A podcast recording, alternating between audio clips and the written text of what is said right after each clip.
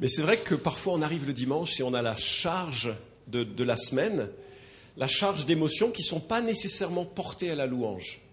La charge de situations, peut-être de, de pression, de tentation, peut-être de péché, qui ne nous conduit pas nécessairement à lever notre voix vers Dieu avec liberté, avec, euh, de façon euh, euh, ouais, complète. Alors, voilà que justement, on est dans cette situation ce matin, puisqu'on parcourt les cinq psaumes qui sont à mémoriser par le groupe de jeunes qui travaillent sur le concours biblique. D'ailleurs, vous pouvez prier ou vous joindre à eux. Je ne sais pas encore lequel des cinq psaumes je vais mémoriser moi. Euh, J'avoue que hum, ce n'est pas toujours un exercice facile avec l'âge. Je peux essayer d'avoir une excuse. Mais en tout cas, on veut les encourager à, ce, à, à cela pour euh, que vraiment la parole de Dieu puisse euh, s'imprimer en eux comme, euh, en nous. Et, chaque année, donc, ils ont un certain nombre de chapitres à, mémoriser. Je trouve que c'est formidable. Et ce matin, donc, nous avons un psaume qui est vraiment un, hymne de louange, une déclaration de, confiance, de joie. Et je vous invite à ouvrir vos Bibles à, ce psaume 33. Et euh, pour faciliter justement l'appropriation de ce psaume à nos cœurs dans des contextes où peut-être euh, on se dit oui bon louer Dieu ou là c'est pas vraiment le bon dimanche pour moi, ben, je vais vous rendre participant un petit peu de ce, de ce culte. C'est peut-être nouveau et enfin de ce message, c'est nouveau en termes de la manière dont on fonctionne, mais j'espère que ben, vous, vous, me direz si c'est intéressant de temps en temps de le reprendre ainsi. Et c'est pas par paresse parce que mon message il est là, vous pourrez le vérifier, hein, d'accord? C'est pas parce que voilà. Mais euh, je voudrais qu'on lise ensemble Psaume 33. Juste, réjouissez-vous en l'Éternel. La louange convient aux hommes droits. Célébrez l'Éternel avec la harpe, louez-le sur le luth à dix cordes, chantez-lui un cantique nouveau, faites retentir vos instruments et vos voix, car la parole de l'Éternel est droite et toute son œuvre s'accomplit avec fidélité. Il aime la justice et le droit. La bonté de l'Éternel remplit la terre. Le ciel a été fait par la parole de l'Éternel et toute son armée par le souffle de sa bouche. Il amoncelle les eaux de la mer, il garde les océans dans des réservoirs. Que toute la terre craigne l'Éternel, que tous les habitants du monde tremblent devant lui, car il parle et la chose arrive. Il ordonne et elle existe. L'Éternel renverse les plans des nations, il anéantit les projets des peuples. Mais les plans de l'Éternel subsistent éternellement et les projets de son cœur de génération en génération. Heureuse la nation dont l'Éternel est le Dieu. Heureux le peuple qu'il choisit comme son héritage. L'Éternel regarde du haut du ciel, il voit tous les hommes. Du lieu où il habite, il observe tous les habitants de la terre. Lui qui a façonné leur cœur à tous, il est attentif à toutes leurs actions. Ce n'est pas une grande armée qui sauve le roi. Ce n'est pas sa grande force qui délivre le guerrier. Le cheval est impuissant pour assurer le salut et toute sa vigueur est incapable de procurer la délivrance. Mais le regard de l'Éternel est sur ceux qui le craignent, sur ceux qui espèrent en sa bonté, afin de les délivrer de la mort et de les faire vivre même en temps de famine. Nous espérons à l'Éternel notre secours et notre bouclier, c'est lui. Oui, c'est en lui que notre cœur se réjouit, c'est en son saint nom que nous avons confiance. Éternel, que ta grâce soit sur nous, alors que nous espérons en toi.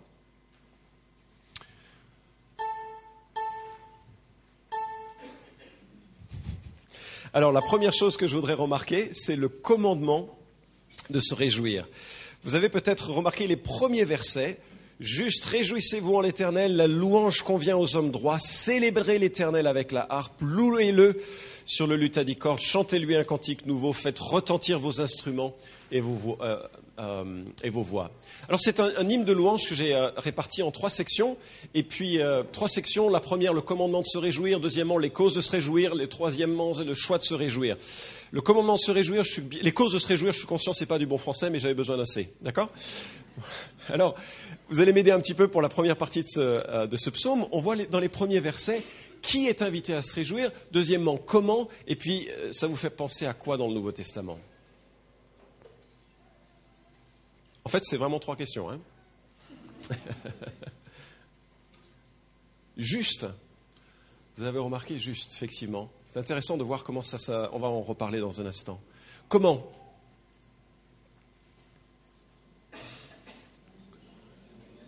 La musique, Hein? La harpe, il y en a qui jouent de la harpe ici? Non euh, Le luth à 10 cordes On n'a que des guitares à 6 cordes maintenant, mais euh, donc on ne peut pas être biblique en fait, c'est ça le problème. Et puis, euh, donc effectivement, la part de la musique, et puis quoi d'autre? Le chant, le voix. C'est pour ça qu'on passe du temps hein, ce, matin et dans les, dimanches à, louer Dieu. J'aimerais justement un peu regarder ceci de, plus près. Euh, d'abord, quand euh, on est devant l'expression les justes, on est devant un problème. Parce que voyez-vous, à la fois l'Ancien Testament comme le Nouveau Testament dit la chose suivante, il n'y a pas de juste, pas même un seul. Donc euh, finalement, la louange, c'est pour ça qu'il y en a peu qui louent. c'est un grand temps de silence, le temps de louange, parce qu'il n'y a pas de juste et que c'est que les justes qui peuvent louer Dieu. Alors comment est-ce qu'on réconcilie cet appel au juste de louer Dieu et cette observation qu'il n'y a pas de juste, pas même un seul? Bien sûr, la réponse, elle se trouve au verset 18 qui, qui nous lie les justes à ceux qui le craignent. En fait, euh, la, la, réponse se trouve au verset 22. Quand on a lu ça, vous avez peut-être capté cette expression éternelle que ta grâce soit sur nous lorsque nous espérons en toi. La Bible, a une, manière de regarder les êtres humains qui est assez simple en fait, mais assez profonde et réaliste. Elle dit d'eux qu'ils sont entièrement corrompus dès leur naissance. c'est pour ça qu'il y a des problèmes dans le monde, c'est que l'être humain naît séparé de Dieu et avec une capacité au mal qui, selon les circonstances, va s'exprimer plus ou moins. Il y en a qui sont des gens remarquables d'un point de vue de la société, mais qui, aux yeux de Dieu, sont pécheurs et séparés de lui. Et euh, euh, ça, c'est l'observation qui est la, première donnée. Mais la deuxième donnée, c'est que Dieu invite tous les hommes qui se savent injustes à placer leur confiance en Dieu. Pourquoi?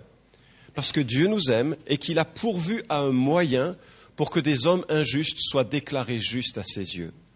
En fait, ce moyen euh, nous est donné, bien sûr, avec Jésus-Christ.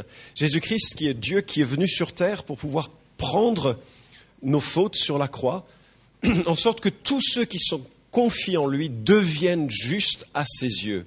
Ils sont déclarés justes à ses yeux. Et lorsque la communauté des chrétiens, la communauté des hommes et des femmes qui aiment Dieu se rassemble, c'est une communauté d'hommes et de femmes pécheurs, mais déclarés justes, qui sont invités à célébrer le Dieu qui les a justifiés.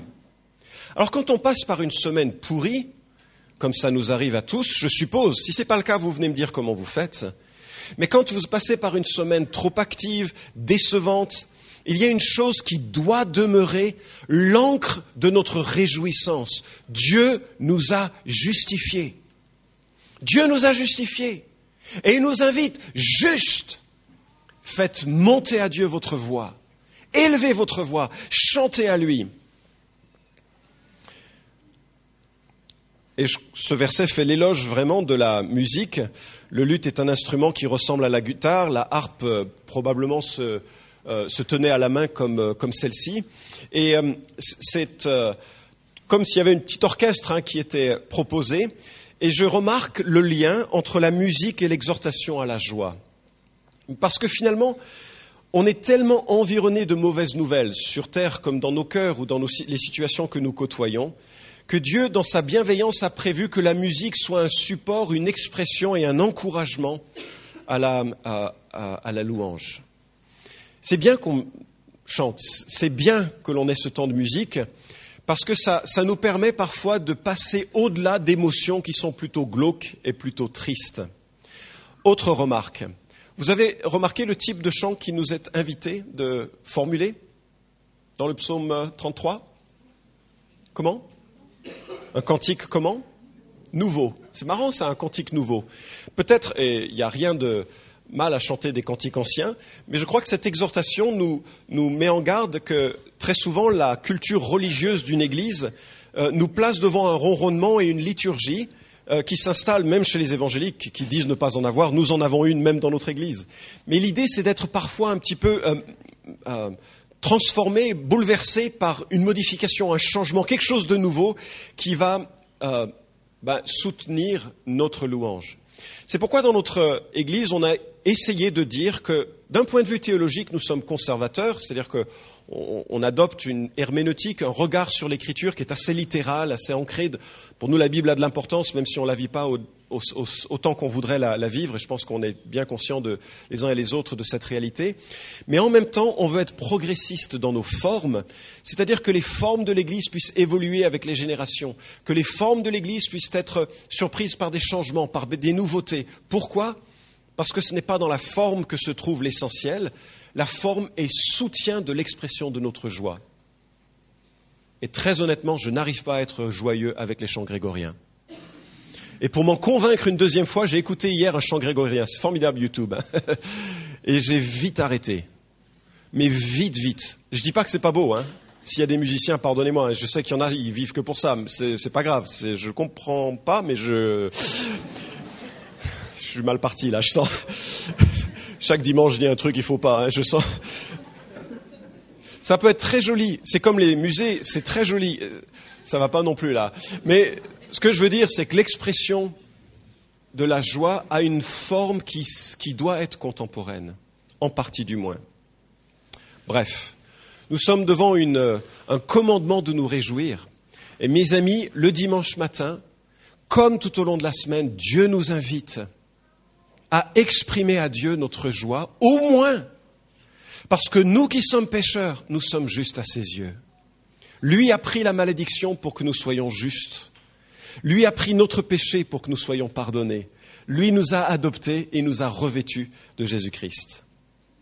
Deuxième section, et c'est là où euh, je, prends peut-être un, risque pour ce matin. On va passer cinq minutes. Si vous pouvez vous mettre en petits groupes pour essayer de trouver les causes de réjouissance, et après j'en ferai un petit résumé de ce que moi j'ai pu découvrir dans ce, dans ce psaume.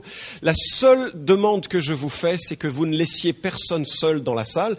Mais pendant cinq minutes, si vous pouvez trouver dans les versets qui vous sont proposés, du verset 4 au verset 19, quelques éléments qui sont la cause de notre réjouissance, et après j'en ferai un résumé. Top. Cinq minutes. Merci.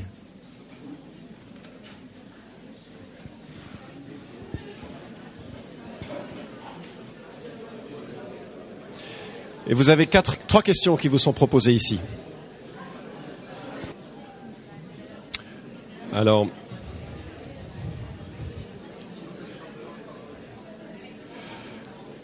ce que j'espère,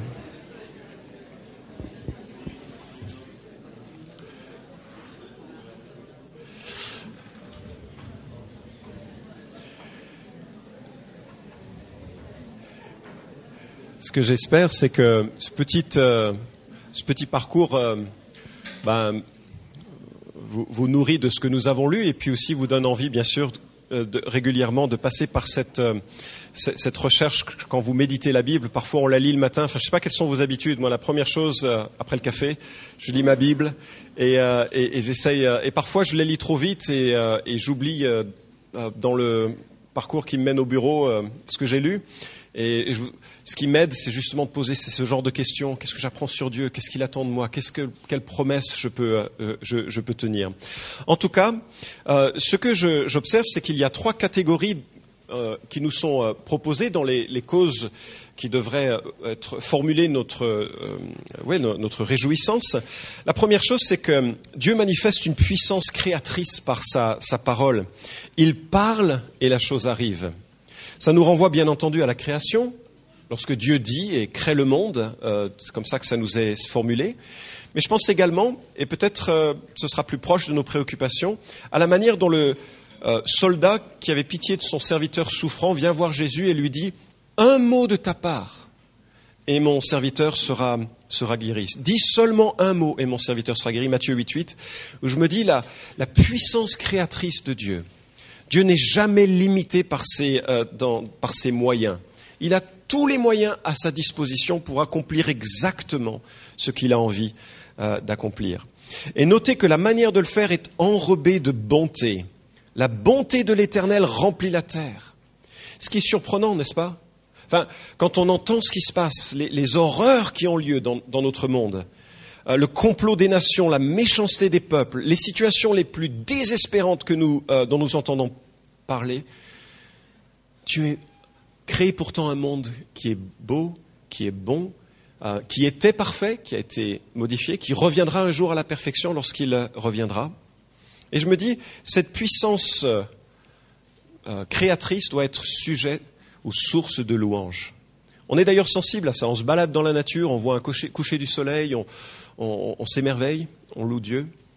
Mais Dieu nous invite à méditer ça, réfléchir à cela.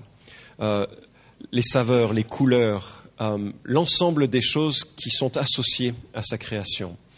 Une seconde qualité qui nous est proposée, c'est qu'il règne. Il conduit les nations vers un objectif très particulier. Et on sait que cet objectif va passer par l'avènement d'un antichrist, va passer par des troubles terribles, va passer par des moments de, de souffrance, mais il sait comment, pourquoi. Son règne n'est pas compréhensible à nos yeux, mais il est totalement logique à ses yeux et il fera ce qu'il a dit. Euh, ça me rappelle ce que Éphésiens 1 nous, nous rappelle. Dieu nous a fait connaître le mystère de sa volonté. Dieu a un plan, un projet qui nous est donné conformément au projet bienveillant qu'il avait formé en Christ pour le mettre à exécution lorsque le moment serait vraiment venu, à savoir de tout réunir sous l'autorité du Messie, aussi bien ce qui est dans le ciel que ce qui est sur la terre. Et dans les versets 10 et 11 de notre psaume, nous voyons que Dieu est fidèle. Et ça, c'est une donnée qui nous permet de nous lever le matin en se souvenant que Dieu ne va pas changer d'avis. Par exemple, il n'a pas dit, tiens, il y a 2000 ans, je vais sauver les hommes, et puis 2000 ans plus tard, oh, franchement, euh, ils sont trop pénibles, j'abandonne. Dieu est fidèle à ses promesses. Ce qu'il a commencé, il le terminera. C'est pas, pas chouette, ça? Dieu a dit qu'il finirait l'œuvre qu'il a commencée en nous. Dieu n'abandonnera pas ce qu'il a commencé. Même si les démons se déchaînent, même si parfois l'Église n'est pas à la hauteur de ce qu'elle devrait être, Dieu continuera son œuvre. Deuxième observation sur son règne, Dieu est rédempteur. C'est-à-dire qu'il oriente son rêve, son règne, pardon, il oriente son rêve en sorte que le plus grand nombre soit sauvé. Parfois c'est par le biais d'épreuves, parfois c'est par le biais de, voir la réalité du cœur humain et de sa chute. Vous avez déjà discuté avec des antiquaires, des, passionnés. Hein ils s'émerveillent de morceaux cassés. C'est-à-dire que vous allez voir leur euh, boutique et vous voyez des trucs qui sont jolis, paraît-il.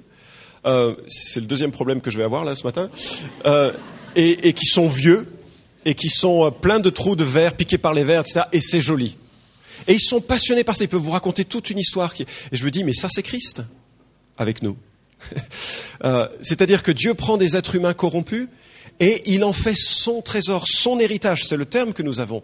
Nous sommes l'héritage de Dieu. Et nous sommes des pièces qui ont été euh, amochées par notre péché et Dieu prend plaisir à les revêtir de justice par Jésus-Christ et nous sommes son héritage. Euh, j'étais à Agapé, c'est un privilège chaque fois d'être avec les jeunes euh, euh, du ministère d'Agapé cette semaine.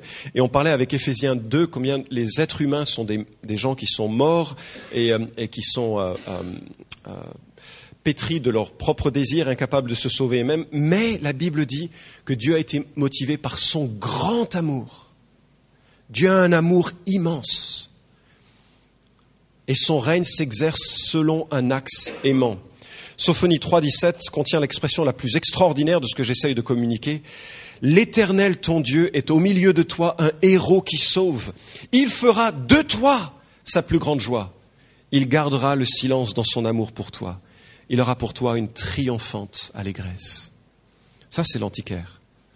Il prend des pièces anciennes, cassées, brisées, et il dit, et je ferai de toi, de toi, de nous tous, ma plus grande joie. Quand vous commencez ou terminez une semaine avec des difficultés et que vous dites pourquoi louer Dieu, encore plus pour venir le dimanche matin pour louer Dieu, souvenez-vous au moins que ça, personne ne peut l'enlever. Personne ne peut l'enlever. Et le troisième euh, élément, non seulement sa création est spectaculaire, son règne est bienveillant, mais il exerce aussi une garde personnelle. À partir du verset 13, nous voyons à quel point Dieu regarde du haut du ciel, il voit tous les êtres humains. Ça nous rappelle le psaume 139 qui nous entoure vraiment de sa, de sa garde, de sa bienveillance. Euh, c'est à la fois une très bonne chose et c'est aussi une chose terrifiante, n'est-ce pas? Hébreu chapitre 4 verset 13 nous dit Aucune créature n'est cachée devant lui, tout est nu et découvert aux yeux de celui à qui nous devons rendre compte. Ça, soudainement, on se dit Dieu sait tout de moi. entièrement, passé, présent, avenir, pleinement. Ce qui d'ailleurs me permet de confesser librement, chaque fois que nécessaire, mon péché. Parce que la chose que Dieu attend de ses enfants, c'est la transparence de reconnaissance, enfin de reconnaître chaque fois qu'il y a erreur, chaque fois qu'il y a péché, mais aussi la joie chaque fois qu'il y a l'observation de son œuvre, l'observation de sa garde en nous, chaque fois qu'il y a un chemin qui est fait pour le servir. Le regard de l'Éternel est sur ceux qui le craignent, sur ceux qui espèrent en sa bonté. Et je termine avec euh, cette euh, dernière exhortation, avec le choix de se réjouir qui nous est euh, donné ici. Nous espérons en l'Éternel et je, je, remarque vraiment le, c'est l'éternel qui doit être au centre de notre attention. Mais je voudrais faire une autre remarque, c'est que nous espérons en lui.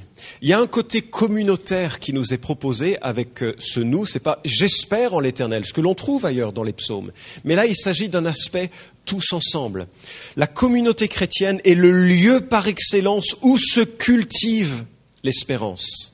Nous espérons, cela veut dire qu'il y a un encouragement réciproque. Bien aimé, quand nous nous retrouvons à l'église et que chacun apporte une prière, une parole d'accueil, une parole d'encouragement, une simple présence à quelqu'un qui s'assoit au fond et qui veut être tout seul, sans rien dire, juste parce qu'on a envie d'être là, nous favorisons l'expression et l'émergence de cette confiance et de cette joie communautaire. C'est pour ça qu'il y a des groupes de croissance, c'est pour ça qu'il y a des églises de maison, pour qu'on puisse vivre quelque chose que l'on est incapable de vivre seul. Et moi, je le remarque, dès que ça va pas, j'ai tendance à m'isoler. On est tous comme ça. Alors que la Bible nous dit non, non, non.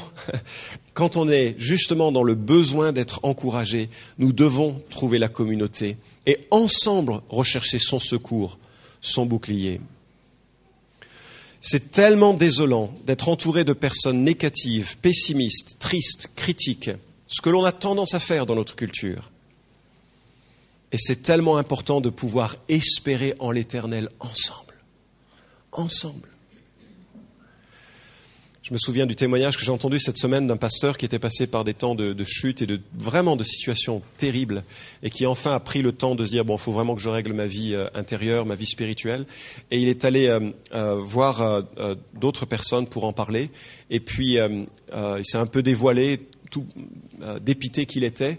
Et il y a quelqu'un qui s'est levé et qui lui a rien dit d'autre que je voulais juste te dire ton combat à partir de maintenant, c'est le mien. C'est la seule chose qu'il lui a dit.